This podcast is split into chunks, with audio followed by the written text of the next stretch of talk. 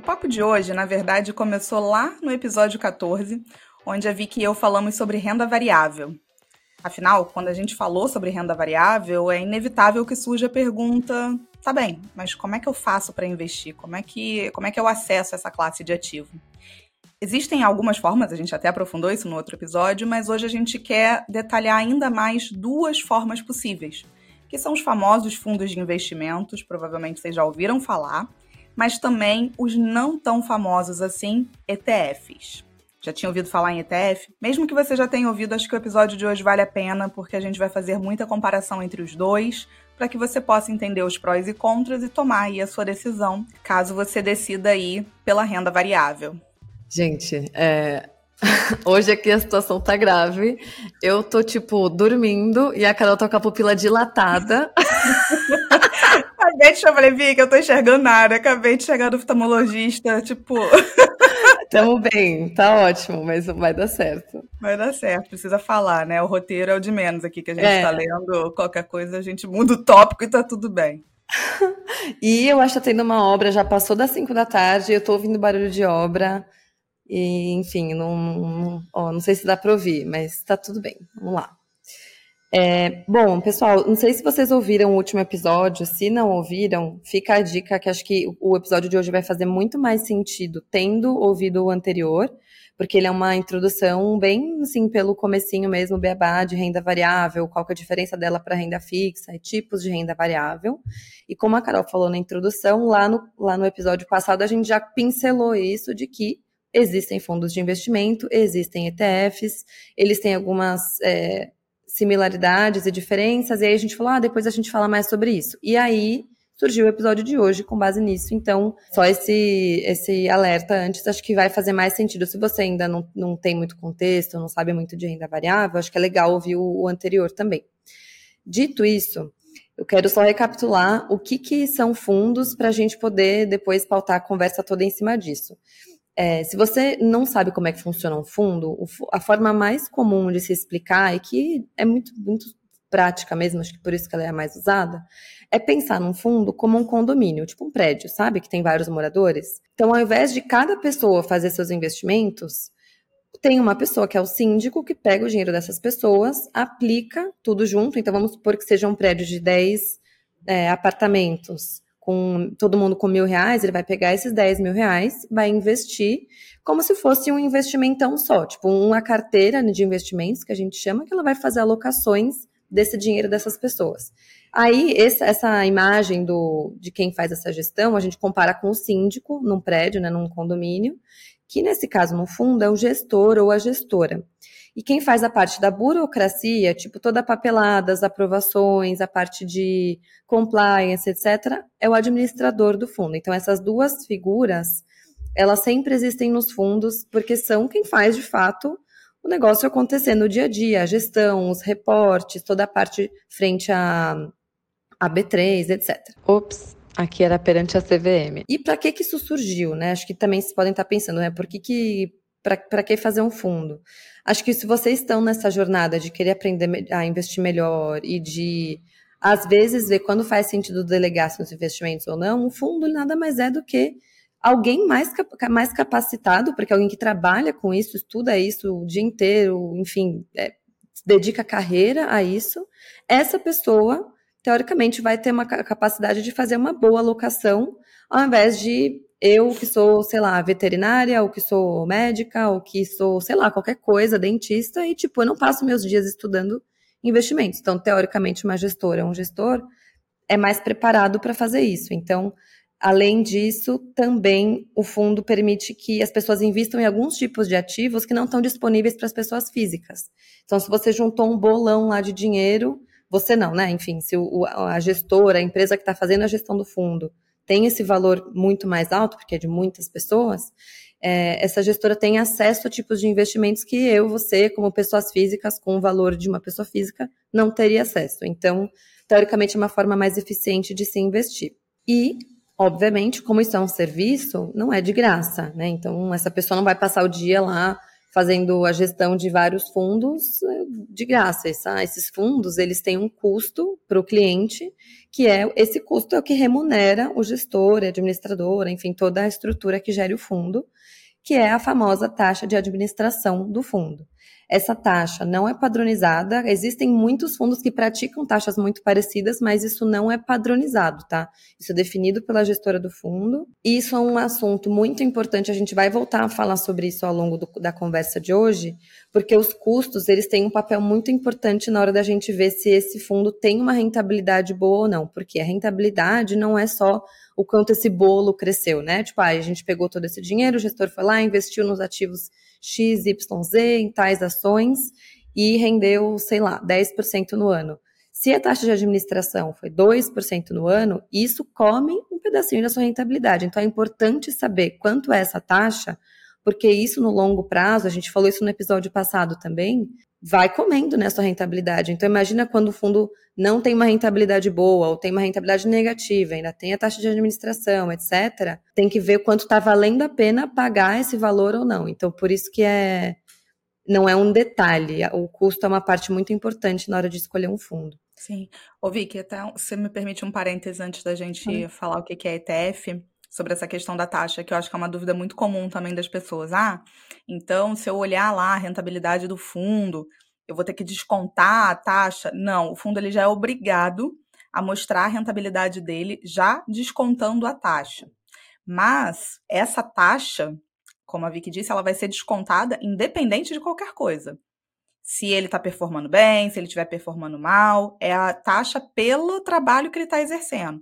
E aí, além da taxa de administração, pode ter uma taxa de performance, que aí sim só se aplica se ele performar bem. Tem uma regrinha para isso, acho que não precisa entrar nesse grau de detalhe aqui, mas só para vocês saberem, não, vocês não precisam ficar fazendo conta para descontar a taxa, não. Mas é um, um, um, custo, né? Não deixa de ser um custo para alguém que supostamente vai fazer melhor do que você, e a gente vai aprofundar bastante sobre esse supostamente hoje. Era só esse parênteses. É.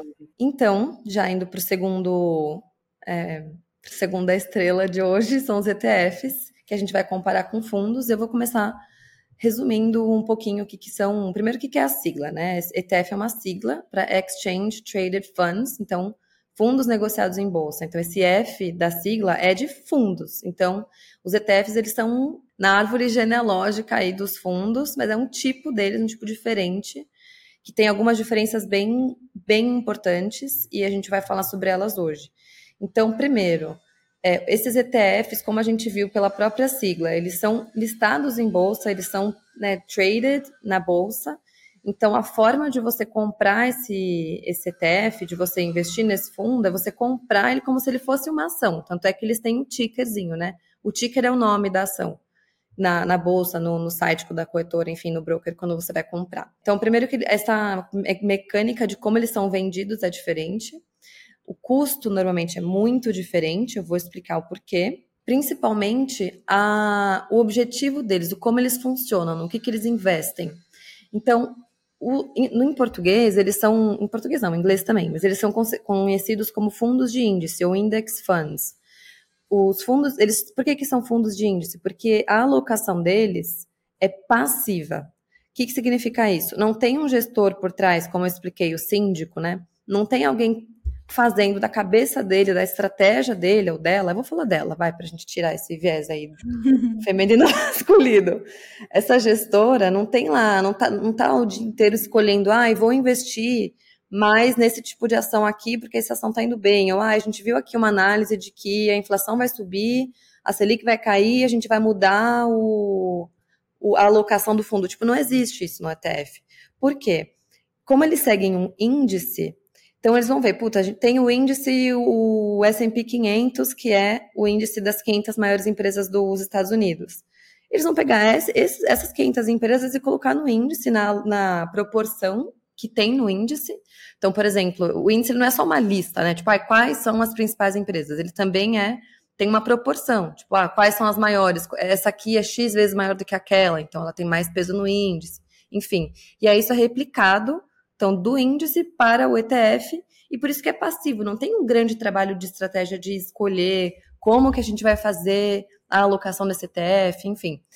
No fundo, nos fundos tradicionais que eu falei agora há pouco, é, a gestão é, é, ativa, porque a pessoa está escolhendo, decidindo, enfim, montando essa estratégia. E por isso tem uma diferença tão grande no custo, porque em um está pagando alguém ou alguém para fazer uma gestão, e no outro é uma coisa muito mais simples, né, Cá? É, queria até falar isso, que eu acho que vale a pena, Vicky. É, isso também é em tese, né? Por que isso? É, quando a gente está falando de um fundo que cobra, sei lá, vamos supor, 2% de taxa de administração, a gente acha que o cidadão ou a cidadã que está lá, né, a gestora, está ali é. tomando as melhores decisões, escolhendo que é um fundo ativo. Vai, se eu estou pagando, eu deveria minimamente querer que ele esteja ali pensando e fazendo estratégias. Mas, infelizmente, pelo menos assim, falando da nossa realidade aqui no Brasil, que a gente mais vê, são fundos cobrando muito caro, não são ETFs, então são os fundos listados, não estão listados em bolsa, então definitivamente eles não, não são ETFs, mas no fundo, no fundo, eles nem possuem uma gestão ativa. É, vai ser, talvez vá complicar aqui, mas só para vocês entenderem. Muitas vezes a gente paga caro por um fundo de investimento que não está querendo nem bater o mercado. Ele está ali comprando Tesouro Selic, CDB, hum. não sei das quantas, não está batendo o benchmark. Então você acha que você está investindo no fundo e pagando para alguém estrelado lá tomar a decisão por você e não necessariamente. Mas como é que você sabe se é um fundo padrão, vamos chamar assim, ou se é um ETF? o fundo padrão está ali no catálogo da corretora ou do banco, ele não, você não tem que abrir home broker, você não tem que. É, é não está listado em bolsa. E o ETF necessariamente vai estar. Tá. Então, essa distinção você já tem como saber. Agora, nem sempre um fundo de investimento, que aqui a gente está chamando de ativo, mas acho que é importante salientar, muitos não são. Muitos não são. Eles fazem a. replicam Ótimo qualquer ponto. coisa né? Quantos, quantos fundos não replicam o Ibovespa e cobram uma baba por isso? Isso é um ótimo ponto. Acho que já que a gente vai é, passar um episódio fazendo várias críticas, essa já é a primeira e acho que ela é muito boa. Porque a gente tem visto muito. Acho que você vai comentar mais disso, né, Cá? Mas a gente vê nos rankings, não só dos rankings positivos, tipo, ah, os melhores fundos do ano e tal, mas a gente vê, tipo, ah, os que foram pior, ou os que estavam bem depois caíram, ou os que, tipo, sei lá, 90% dos fundos que eu já pesquisei na minha vida, inclusive, gente, quem estiver ouvindo, se vocês tiverem curiosidade, tipo, ah, como é que esse fundo, sei se esse fundo é bom ou não, ou se ele bate o índice ou não e tal, procura, tem, se você jogar comparador de fundos no, no Google, tem vários disponíveis, você pode procurar pelo nome, pelo CNPJ, enfim, você pode fuçar lá pela gestora, enfim, ver qual que é o banco que faz a gestão e tal. E lá você pode ver a comparação da performance dele ao longo de toda a vida dele, sei lá, ao longo dos últimos X anos, ou ao longo do último ano, enfim, versus o CDI, versus o Ibovespa, versus, é, versus outros fundos. Sabe aquela, aquela fraude que a gente, que, uns anos atrás, que descobriram, ai, a Daslu vendia roupa da, da José Paulino que cobra, trocava etiqueta e cobrava, tipo, 5 mil reais o vestido? É, tipo, meio que isso que pode acontecer. Então, eu só queria que você explicasse, Cá, só para acho que a gente não falou disso direito no, no episódio passado. É, o que, que, você quis dizer combater o benchmark? Tipo, o que, que é isso que as pessoas deveriam prestar Perfeito. atenção também? E o é. que, que é esse benchmark, então? Exato. A Vic falou aí sobre o Ibovespa e o CDI, né? Quando a gente está investindo num fundo, lembrando, fundo pode investir em várias classes de ativo, tá? Hoje a gente está fazendo um recorte aqui para falar. Para investir na renda variável, você pode usar um fundo de investimento que a gente vai chamar aqui de padrão, que seria um ativo, ou um ETF, mas também poderia investir em renda variável, a gente já falou isso no episódio anterior, comprando diretamente. Isso a gente não está nem trazendo para a cena. Então a gente está falando sobre formas de investir na renda variável. Quando a gente quer comparar se um fundo está indo bem ou mal, como é que a gente faz isso? A gente precisa comparar com alguma coisa. Isso que a gente chama do qual é o benchmark, qual é, qual é o ponto de referência para saber se eu estou bem ou se eu estou mal. E quando a gente está falando de renda variável, esse benchmark, se a gente estiver falando de renda variável Brasil, a gente está falando do Ibovespa, porque é o índice né, composto pelas 100 empresas mais negociadas na Bolsa, etc. Então, se as, se as empresas que estão sendo mais negociadas lá, se eu estou indo acima desse índice, significa que, de alguma forma, o fundo ou a estratégia que eu escolhi está superando o que o mercado, é, é, como que o mercado está se comportando. Agora, não necessariamente vai fazer sentido, aí eu vou falar não necessariamente o porquê, para vocês entenderem. Eu comparar o meu fundo de renda variável com o CDI. Calma lá, porque às vezes vai fazer, às vezes não vai fazer. Vamos lá. Vamos supor que eu estou pegando um fundo meu e comparo há dois anos como é que ele vem performando e eu vejo que ele está abaixo do CDI. que, que eu posso ler sobre isso? Então, CDI, vocês já também ouviram outros episódios, se não ouviram, ouçam, vocês já sabem que é o benchmarking da renda fixa, o que a gente, se a gente estivesse ali na, na renda fixa querendo superar. Ora, se o meu fundo de renda variável, que era para ter um potencial de ganho, está abaixo do CDI, eu posso ter a falsa impressão de falar assim: esse fundo é horroroso, ele está perdendo para o CDI e eu vou tirar o meu dinheiro daqui. Por que, que isso pode ser perigoso? Se a gente está falando de renda variável, a gente tem que falar de horizontes muito longos. Então, talvez ele esteja realmente perdendo para o CDI porque é renda variável, né? Isso é a regra do jogo, é renda variável. E talvez numa estratégia de longo prazo, ele pode ser, de novo, pode ser que vai ganhar. Então você precisa já, comparar várias janelas. Você precisa comparar uma janela muito longa, é o que a gente até chama de médias móveis e tal. O que, que é isso? Não precisa saber o que é média móvel, mas é ver diferentes janelas para ver como esse fundo se comportou. Se em várias janelas esse fundo está sempre perdendo do CDI em janelas longas, peraí, por mais que não seja o benchmark, por mais que o benchmark seja o Ibovespa, tem alguma coisa errada, porque eu estou tomando mais risco.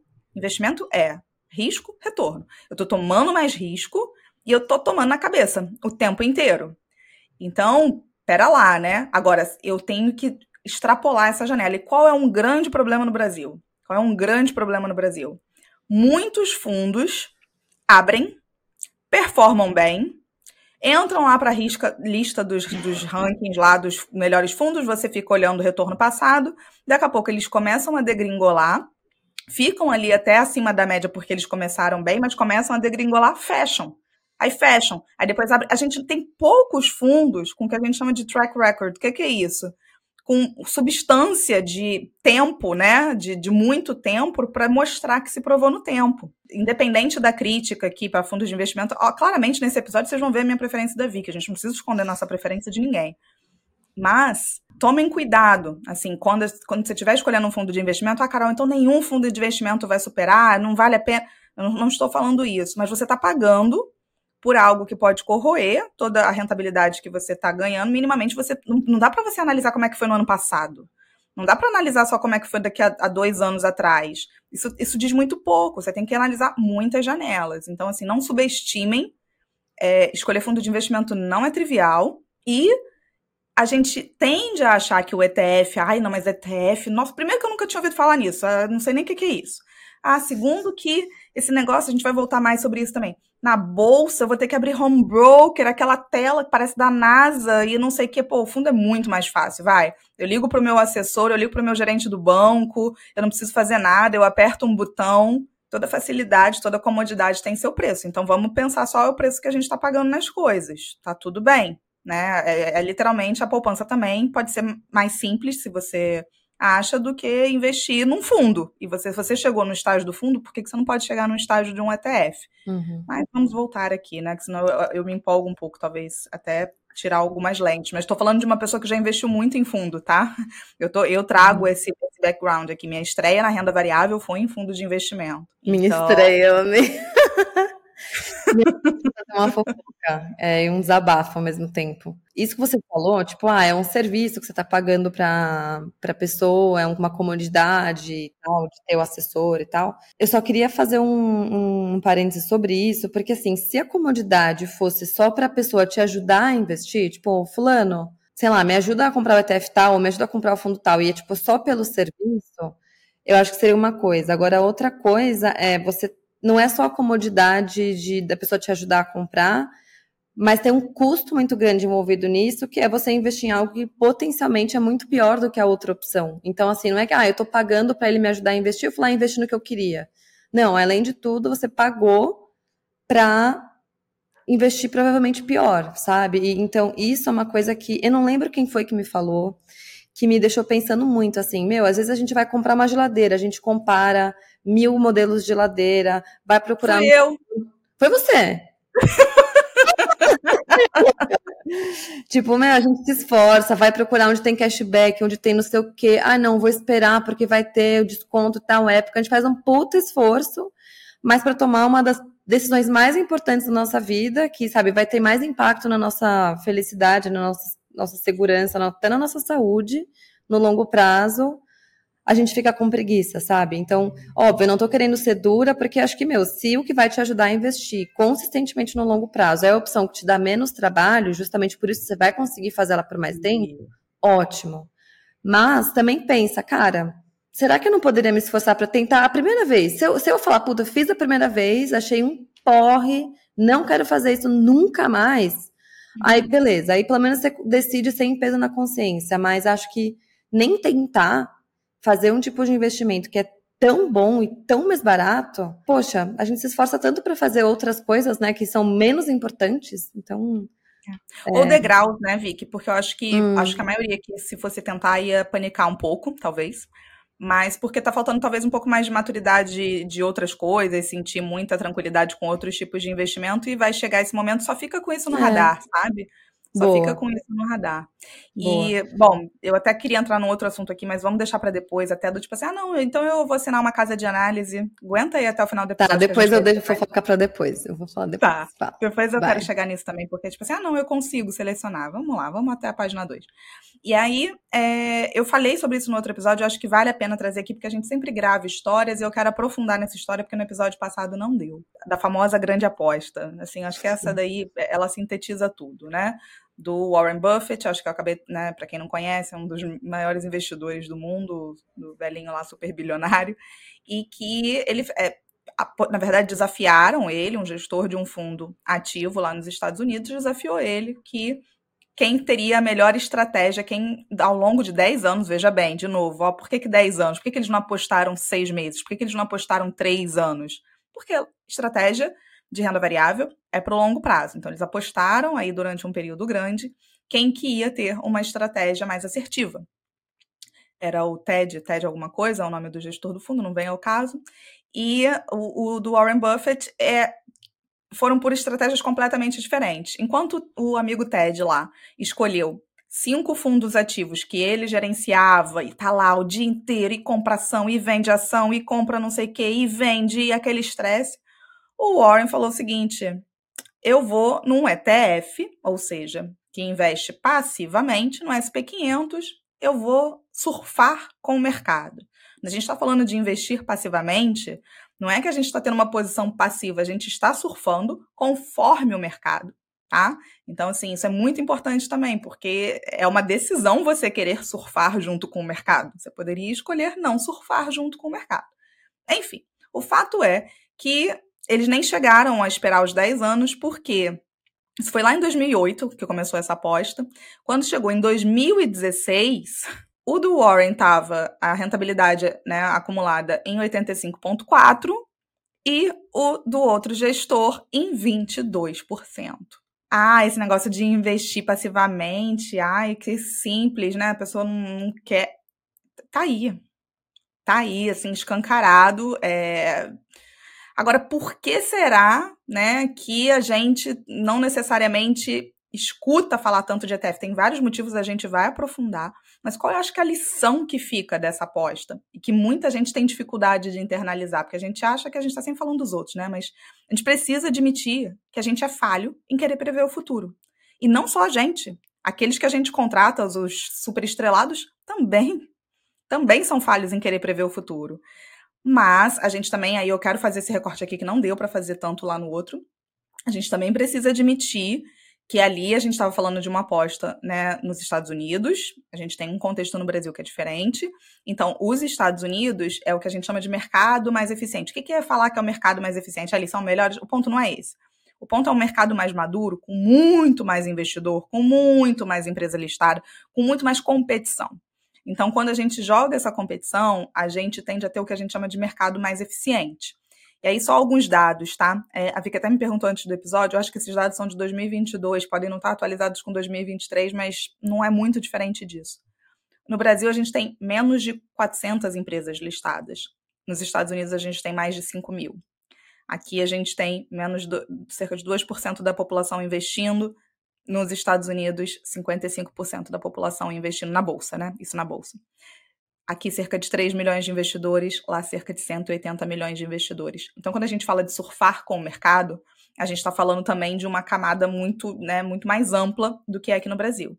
Ah, Carol, então tá vendo? Para que, que eu vou investir em ETF aqui no Brasil? Não vou investir em ETF aqui no Brasil. Aqui no Brasil eu vou investir via fundo de investimento. Pode ser que esse pensamento fosse válido há 10 anos atrás, há 15 anos atrás, quando eu comecei há quase 20 anos atrás, talvez esse pensamento fosse válido. Mas agora, a gente pode fazer depois um episódio também sobre exterior, né?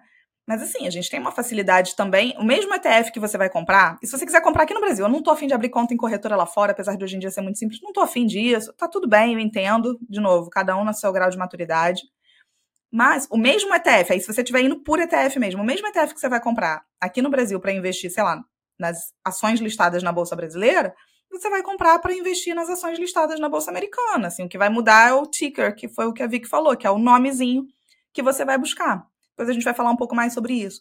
Mas eu também estou querendo trazer essa provocação de nunca foi tão fácil. Antigamente, realmente a gente precisava dos gestores, as taxas eram ainda maiores, porque não tinha competição. Então, assim, hoje não é tão necessário. Eu, sinceramente, eu posso estar sendo a, né, a cavaleira da apocalipse. Inclusive, eu tenho, enfim, né, familiares, amigos que trabalham em gestoras, em grandes gestoras, gestoras famosas, mas eu fico olhando, assim, a minha sensação é que daqui a 30 anos, essas gestoras vão ser tipo a Kodak.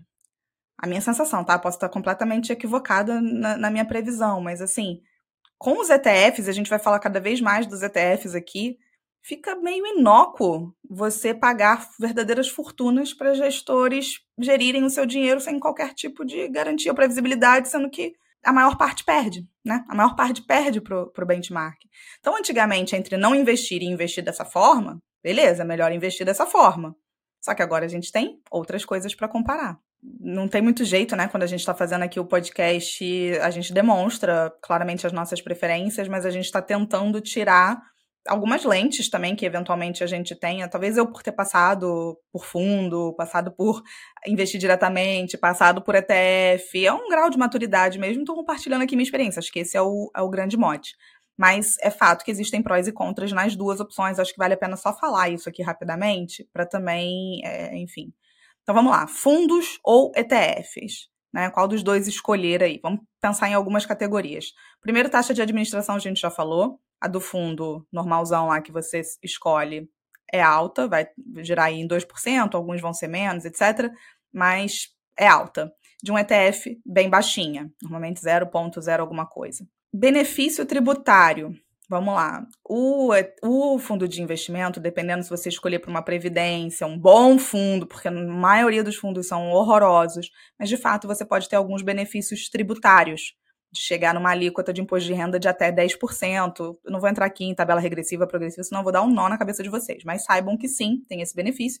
E o ETF é, não vai ter. Possibilidades de superar o mercado. O ETF não tem a pretensão de superar o mercado. A gente já falou bastante sobre isso. Ele vai surfar com o mercado, ele não vai superar. Também não vai perder. Já o fundo de investimento tem essa possibilidade? Tenho essa possibilidade. Tenho a probabilidade? Não, mas tenho a possibilidade. É o que eu falei, né? Da probabilidade, mas a probabilidade é muito maior que eu surfe com o mercado num ETF do que num fundo de investimento. Então, assim, só para saber, dependendo da estratégia, faz sim sentido, eventualmente, ter fundos de investimento. Ou, o que a Vicky já falou, que eu acho que vale a pena repetir, é aquela máxima, assim, você pode atingir a independência financeira, acho que isso tem que ficar bem claro na cabeça de todo mundo. Você pode atingir a independência financeira investir na poupança. Como assim, Carol? Pode, claro que pode. Só que você vai ter que acumular muito mais, certo? Porque vai render menos, vai perder para a inflação. A montanha que você vai ter que escalar é muito maior, mas pode, você poderia deixar o dinheiro na conta corrente se você quisesse. Só que a montanha vai ser ainda maior do que a poupança.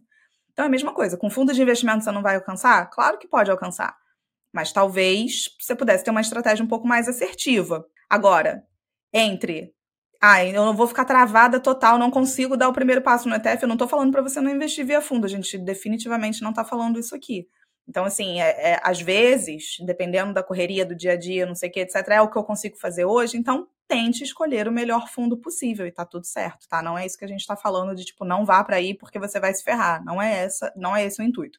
A gente só está mostrando que existem eventualmente caminhos que podem ser melhores ou não, depende de cada um. Inclusive, a Carol estava falando agora, eu lembrei que na semana passada eu tinha trazido um estudo para o nosso roteiro, só que era muito conteúdo, era muita coisa ao mesmo tempo, aí eu deixei para a gente comentar hoje.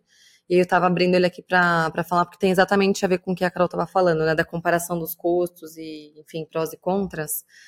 É, eu vou deixar o link na descrição do episódio, mas o site chama Off Dollars and Data e o nome do artigo ele é de 2017.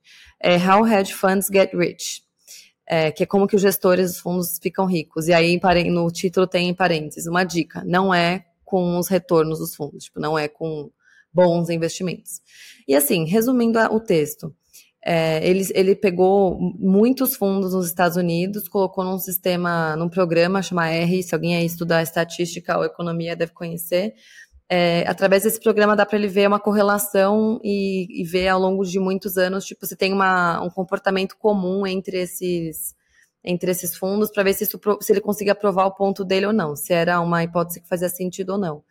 E ele é, pegou uma, vou só explicar algumas premissas. Ele pegou fundos que tinham esse, essa, essa taxa de performance meio padrão.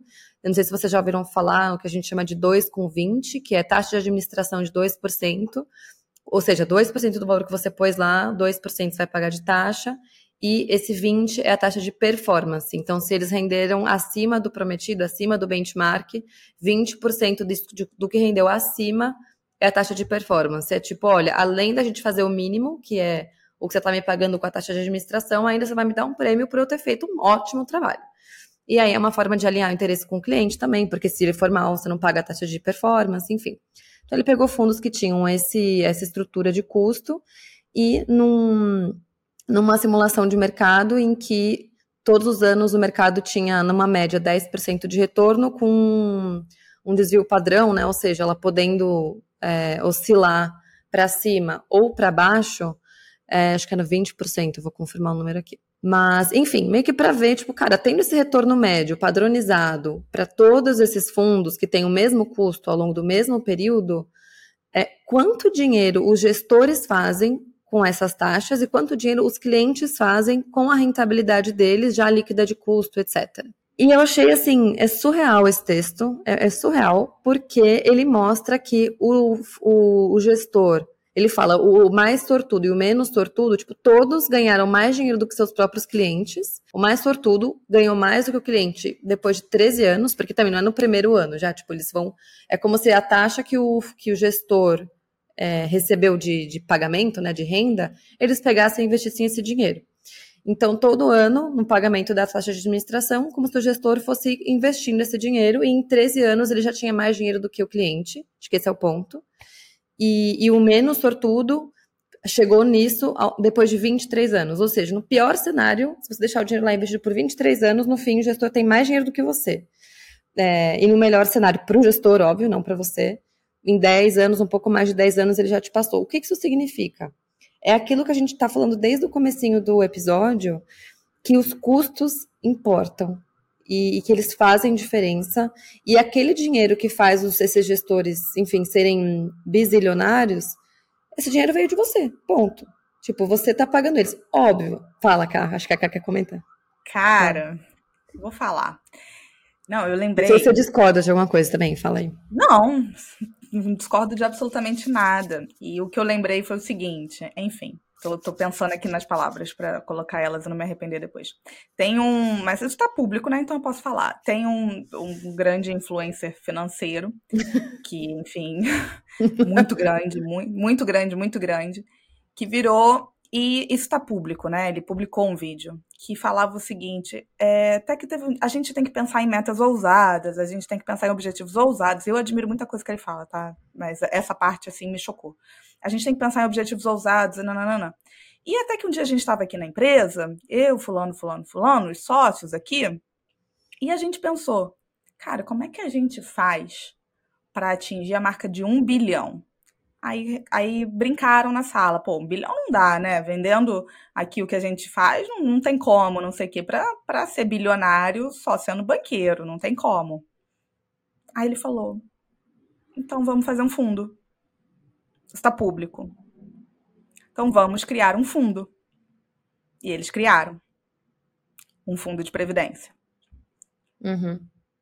O mote por detrás ah, porque eu estou salvando as pessoas da previdência ruim, etc. Mas o mote não começou com essa pergunta. O mote não começou em como eu salvo as pessoas de previdências ruins. Essa pergunta talvez traria respostas diferentes. Bom ponto. A pergunta foi: Como que eu me torno um bilionário? Criando um fundo. Bom, vocês reflitam o que vocês quiserem refletir com isso. Acho que isso diz muito. Caraca, eu não sabia desse, desse é. background aí, dessa. E ninguém percebe as nuances, entendeu? Do que tá por aí, porque isso tá público, como se fosse um vídeo motivacional. Como que eu faço uma meta? Vamos lá. Eu não sei se é essa pessoa, mas. Não, mentira, eu sei. Mas é a mesma pessoa fala aqui no como que é, não tem pobreza que resista a 14 horas de trabalho. Ai, gente, um dia a gente faz um vídeo de desabafo, mas. É. Vamos... Acho até que tem muita coisa boa, de verdade, tá? Não tô, tem, mas assim, tem, tem. Mas tem que.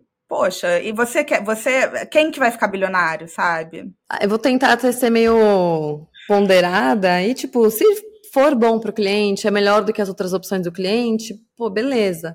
Mas ainda assim, descobrir esse, esse número, né, de que no fim do dia esse cara vai ter mais grana do que o próprio cliente, porque é uma, ainda assim é uma taxa abusiva. Porque o modelo é, é esse, é isso que eu tô querendo dizer. É. Se a é. pergunta fosse outra, talvez ele tivesse chegado numa outra resposta. Vamos criar um ETF não sei das quantas, vamos não uhum. sei o quê. Uhum. É só esse meu ponto, gente. Vamos passar para a gente se empolgar aqui, mas eu acho que o recado tá dado. Isso é. é. muito importante quando a gente está falando de investimento. Entendo o que está por detrás das coisas, sabe? Mas vamos. Uhum. Isso a gente deixa para outro episódio. Vamos continuar aqui no ETF. Não, a gente tinha. Estão indo para o próximo ponto. A gente tinha pensado em falar como que a gente investe. Acho que do meu lado é uma coisa muito simples. Eu já tinha falado no episódio anterior. Eu só uso ETF. Desculpa, foi, eu não sei se eu falei errado, mas como que a gente investe. Tá certo. Sim, sim. Tô, não, é, como é que a gente faz dormindo, gente. para investir em renda variável? É. É, é, eu só uso ETF, nunca investi em fundo. E estou no momento de começar a pensar em outros ETFs, além do que eu tenho, só tenho o, de VVB, o IVB11, que é do S&P 500, e o PIBB11, que é do, que é do Ibovespa. Aí até você comentou na, na semana passada, quando a gente gravou, você falou, ah, cuidado para não virar o, o, ETF picking, né, que é parecido com o stock picking, então a gente pode, eu quero ver sua opinião sobre isso. Sim. Mas é isso, para mim não tem muito segredo. E você? Eu comecei na renda variável com fundo de investimento, já contei essa história. É, não tinha muita opção, gente. A verdade é que não tinha muita opção lá na época. Então, é, é não, não, não me arrependo disso, mas eu, aos poucos, fui entendendo que não era o caminho, mas não tinha também a opção de ETF, etc. Eu não gostava de investir diretamente. Como eu sempre fui uma pessoa muito da renda fixa, de gostar da renda fixa, etc., os fundos nunca tiveram uma parcela, fundos de renda variável nunca tiveram uma parcela realmente muito relevante no meu portfólio, né? E o que me incomodava, então vamos lá. Ah, Carol, então você é contra fundo? Não, não sou. Eu sou a favor de fundos em, du em duas ocasiões, na minha opinião. Primeiro, para estratégia previdenciária, eu acho que faz sentido. Depende do caso, depende de cada caso, mas no meu caso, sim, usei. É, na verdade, em três, em três situações. Na segunda situação, quando a depender do vínculo empregatício que você tem, se tem algum tipo de benefício com previdência, etc., também pode ser muito atrativo, né? Eventualmente a empresa coloca a mesma coisa, etc. Único cuidado, as pessoas só olham para esse lado assim, ah, a empresa vai colocar o mesmo valor, não vê regra de saída, não sabe o que está no regulamento, não vê um monte de coisa você vai poder sacar, você não vai poder sacar, e acha que é só um para um e tá tudo lindo. Não é só isso que você tem que olhar mas acho que pode valer a pena. Então, os dois que eu falei aqui foi de previdência. Ou três, quando é, você já sabe que você não vai fazer, porque você já viu ali, você está num momento muito conturbado da sua vida e você prefere investir dessa forma do que de outra. Sa tendo a ciência, eu acho que não tem problema, vá atrás da melhor forma, então, possível de investir via fundo. Ok, sabendo do que você está perdendo. Porque, por exemplo, eu já falei aqui, eu sei de muito dinheiro que eu perco também conscientemente, porque eu não estou afim de fazer algumas coisas. Quando a gente faz as coisas conscientemente, eu acho que não tem problema. E eu tenho sim um fundo ou outro, os famosos super estrelados aí, é, que eu deixo para uma parcelinha bem pequena, bem pequena da minha carteira, mas até porque eu quero comparar. eu, eu, você pode estar perdendo, mas eu quero, eu quero ver, eu quero entender e tal, não sei o quê. E aí, há, uns bons anos, eu já me incomodava muito de não ter investimento no exterior. Assim, era uma coisa que me incomodava demais, isso muito antes de ter esse boom. Tem, tem e-mails meus para corretora, do tipo assim, como é que eu faço para investir lá fora? Não sei o quê. Ah, você tem que ter, não sei como, abrir uma empresa assim, assado. Falei, não, peraí, eu só quero colocar meu pé na água e não sei o quê. E não dava, não dava, não dava. Quando veio esse boom, já há uns bons anos, vai, talvez você não, não esteja tão familiarizado, por isso que eu acho que até vale um episódio mas quando veio esse boom de formas de investir lá fora, que já tem uns anos que veio, eu senti que igual foi quando as corretoras começaram lá atrás, que eu também acho que meio que fui uma das ali, assim, esse é o caminho, não dá para ficar em banco. Eu também entendo isso para a parte de internacionalização. Então, resumindo, onde eu gosto, a forma que eu gosto de investir em renda variável é via ETF, e eu já falei isso no episódio anterior, lá fora. Eu acho que na minha estratégia, na minha estratégia, faz mais sentido e eu acho muito simples, assim, eu acho muito, muito, muito, muito, muito fácil. E aí o que eu te falei, Vicky, de, de ETF picking, porque eu já fiz isso quando eu comecei, sabe? Porque dá uma certa vontade de, tipo assim, ah, mas eu também queria ter um. estar exposta a isso. Eu também queria estar exposta àquilo outro. Ah, eu também queria estar exposta. Ah, eu acho que faz sentido. E a gente cria umas teses na nossa cabeça. É muito fácil de executar, porque ETF, depois que você aprende a fazer, é muito fácil. Uhum. E aí você. Só que depois você começa a perceber que talvez você tá com uma coxa de retalhos. Uhum. Porque você está exposta a muita coisa e você já não sabe muito bem ali o que está à sua exposição. Uhum. Então, hoje, assim, tem o. Esse sim, o feijão com arroz, do feijão com arroz. Isso daqui não é uma recomendação de investimento, para deixar bem claro. Mas o, um ticker, né, que é o do VT, Ai, meu sonho ele... é investir nele, sabia? Acho então, que é uma meta então. minha para o segundo semestre. Legal. Eu, eu acho uma. Eu acho. Né, enfim, assim, gente, de novo, não é recomendação. Eu conheço a Vicky aqui e tal já, mas é, você está você tá se expondo para gente que gosta de diversificação e etc. Você está surfando com o mundo, né? Com o mundo inteiro.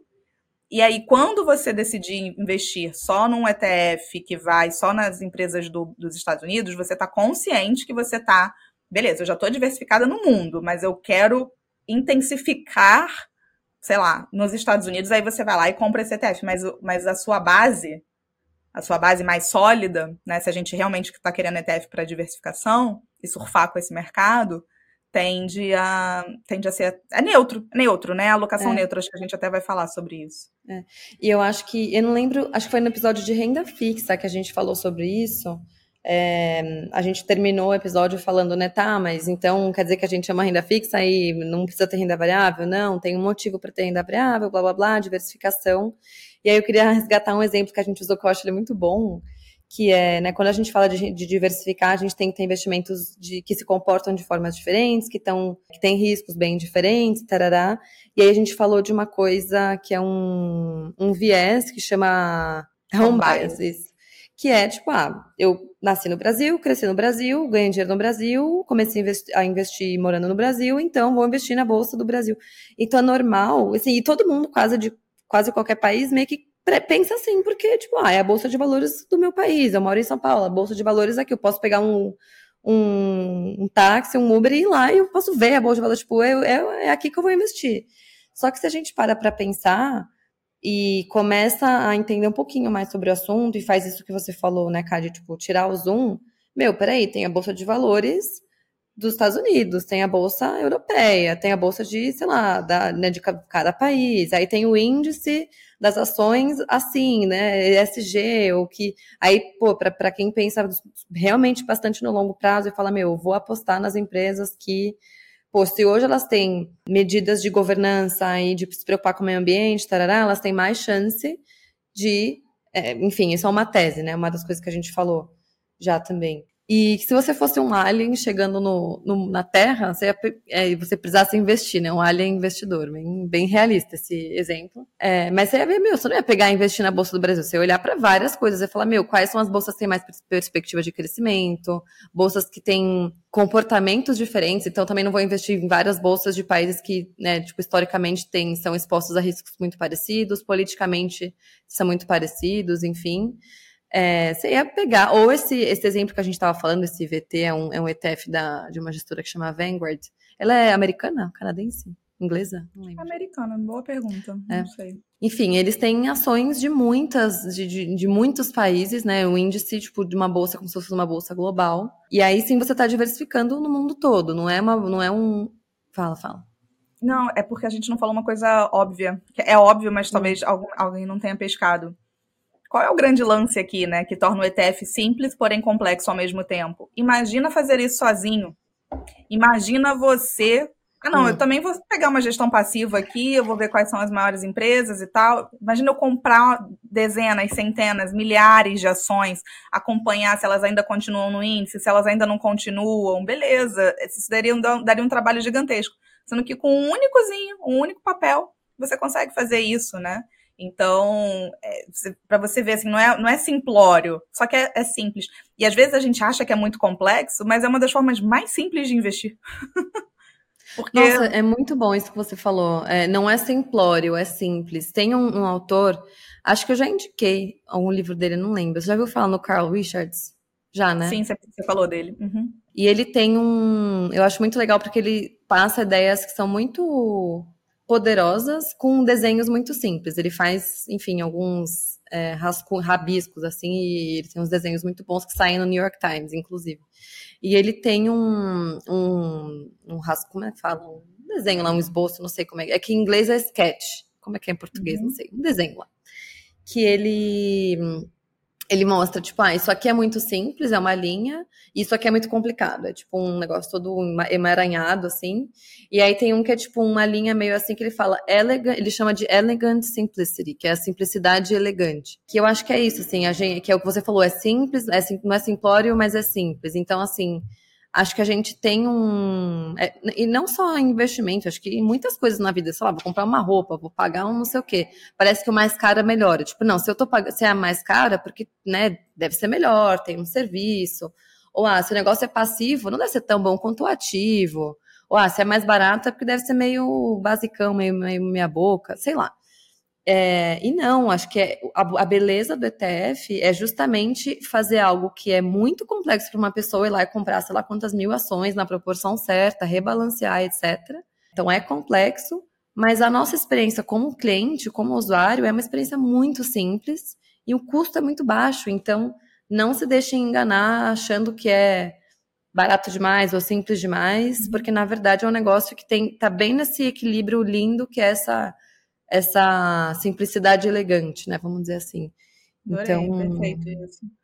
E, uhum. e, e aí isso já dá o gancho assim para a gente ir encaminhando para o final, Vicky, que é e por que, que a gente não ouve falar disso, como a gente ouve falar de fundos de investimento? Vocês já pararam para se perguntar? É, tem muitas respostas para isso, né? Tem a resposta de beleza, ser algo mais novo, do que fundos de investimentos que a gente está acostumado, mas já não é tão mais novo assim, já poderia estar tá mais popular. A gente vai falar um pouco sobre isso depois né, da criação, de como que o ETF surgiu é, no final, mas porque existem o tais, a gente pode fazer depois um episódio específico para conflitos de interesse, mas o mercado financeiro como um todo, e muitos outros mercados também, tem conflitos, né? Tem conflitos inerentes do modelo como foi feito. Não é que a pessoa está querendo ser conflitada, não é isso. O modelo, ele indica esse conflito. E por que isso? Muitos fundos de investimento, por terem taxas mais gordas e etc., eles pagam comissões, é, é enfim, né? Pagam. É, a, a palavra é essa, né? Pagam comissões para que sejam indicados. Então, existe um incentivo, existe um incentivo para que eles sejam indicados, além de existir um incentivo para que eles tenham volume de investimento, porque quanto maior o volume de investimento, mais dinheiro vai para a mão do gestor e do distribuidor, que é quem está distribuindo ele, quem está vendendo ele lá na ponta, quando vocês vêm.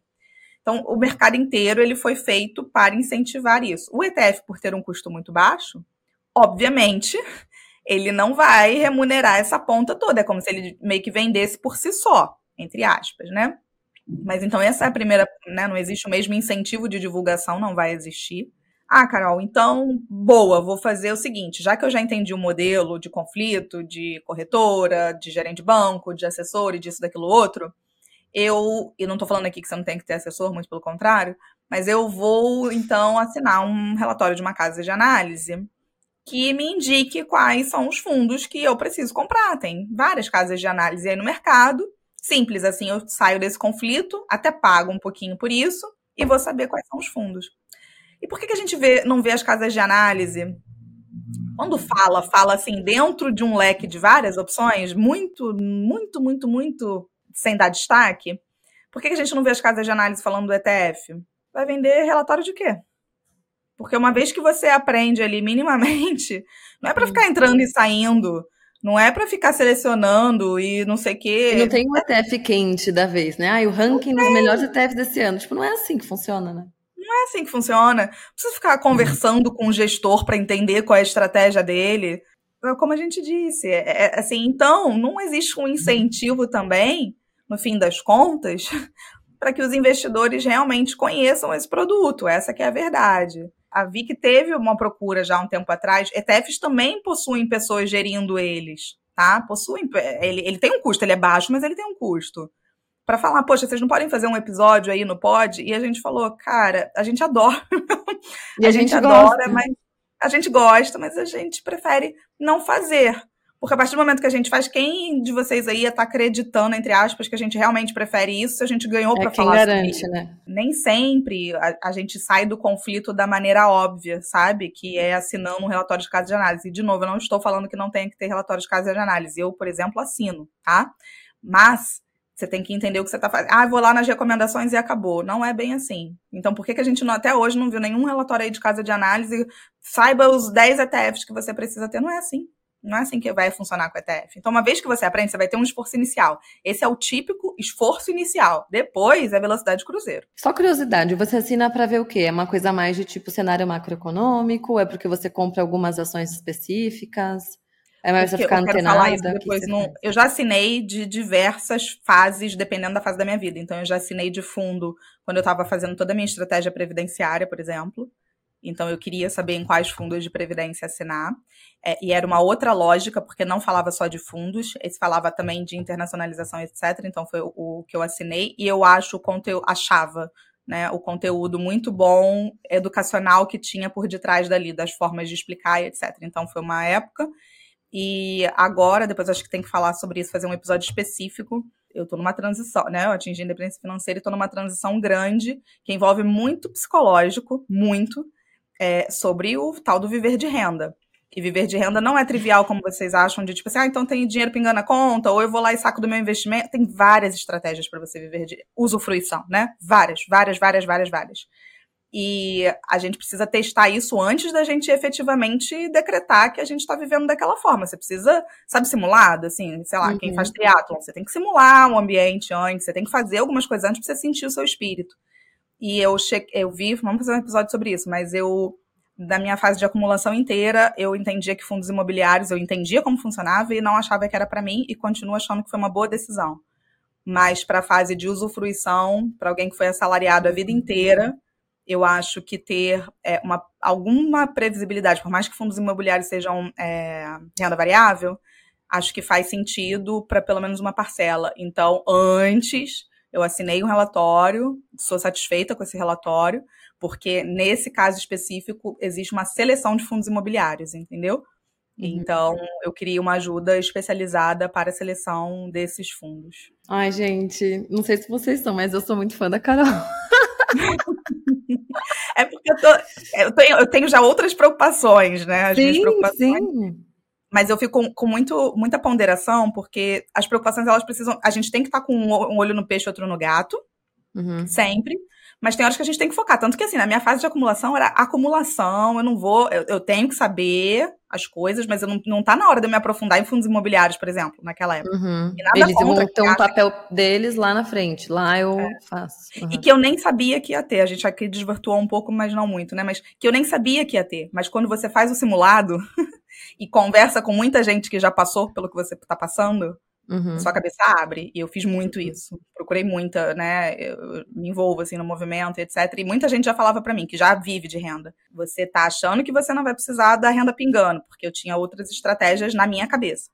Você vai achar que você não vai precisar, mas na hora H você vai precisar. E não deu outra. E eu fiz uma transição gradual, né? Eu fui baixando o meu salário, eu tenho esse, essa possibilidade. Depois a gente faz um episódio sobre isso. E aí eu vi na prática que pra, eu, tenho, eu preciso de uma parte da minha carteira de, de fundos de imobiliários. Então a gente se vê daqui a duas semanas. Um beijo. É isso. Um beijo, tchau. Tchau, gente.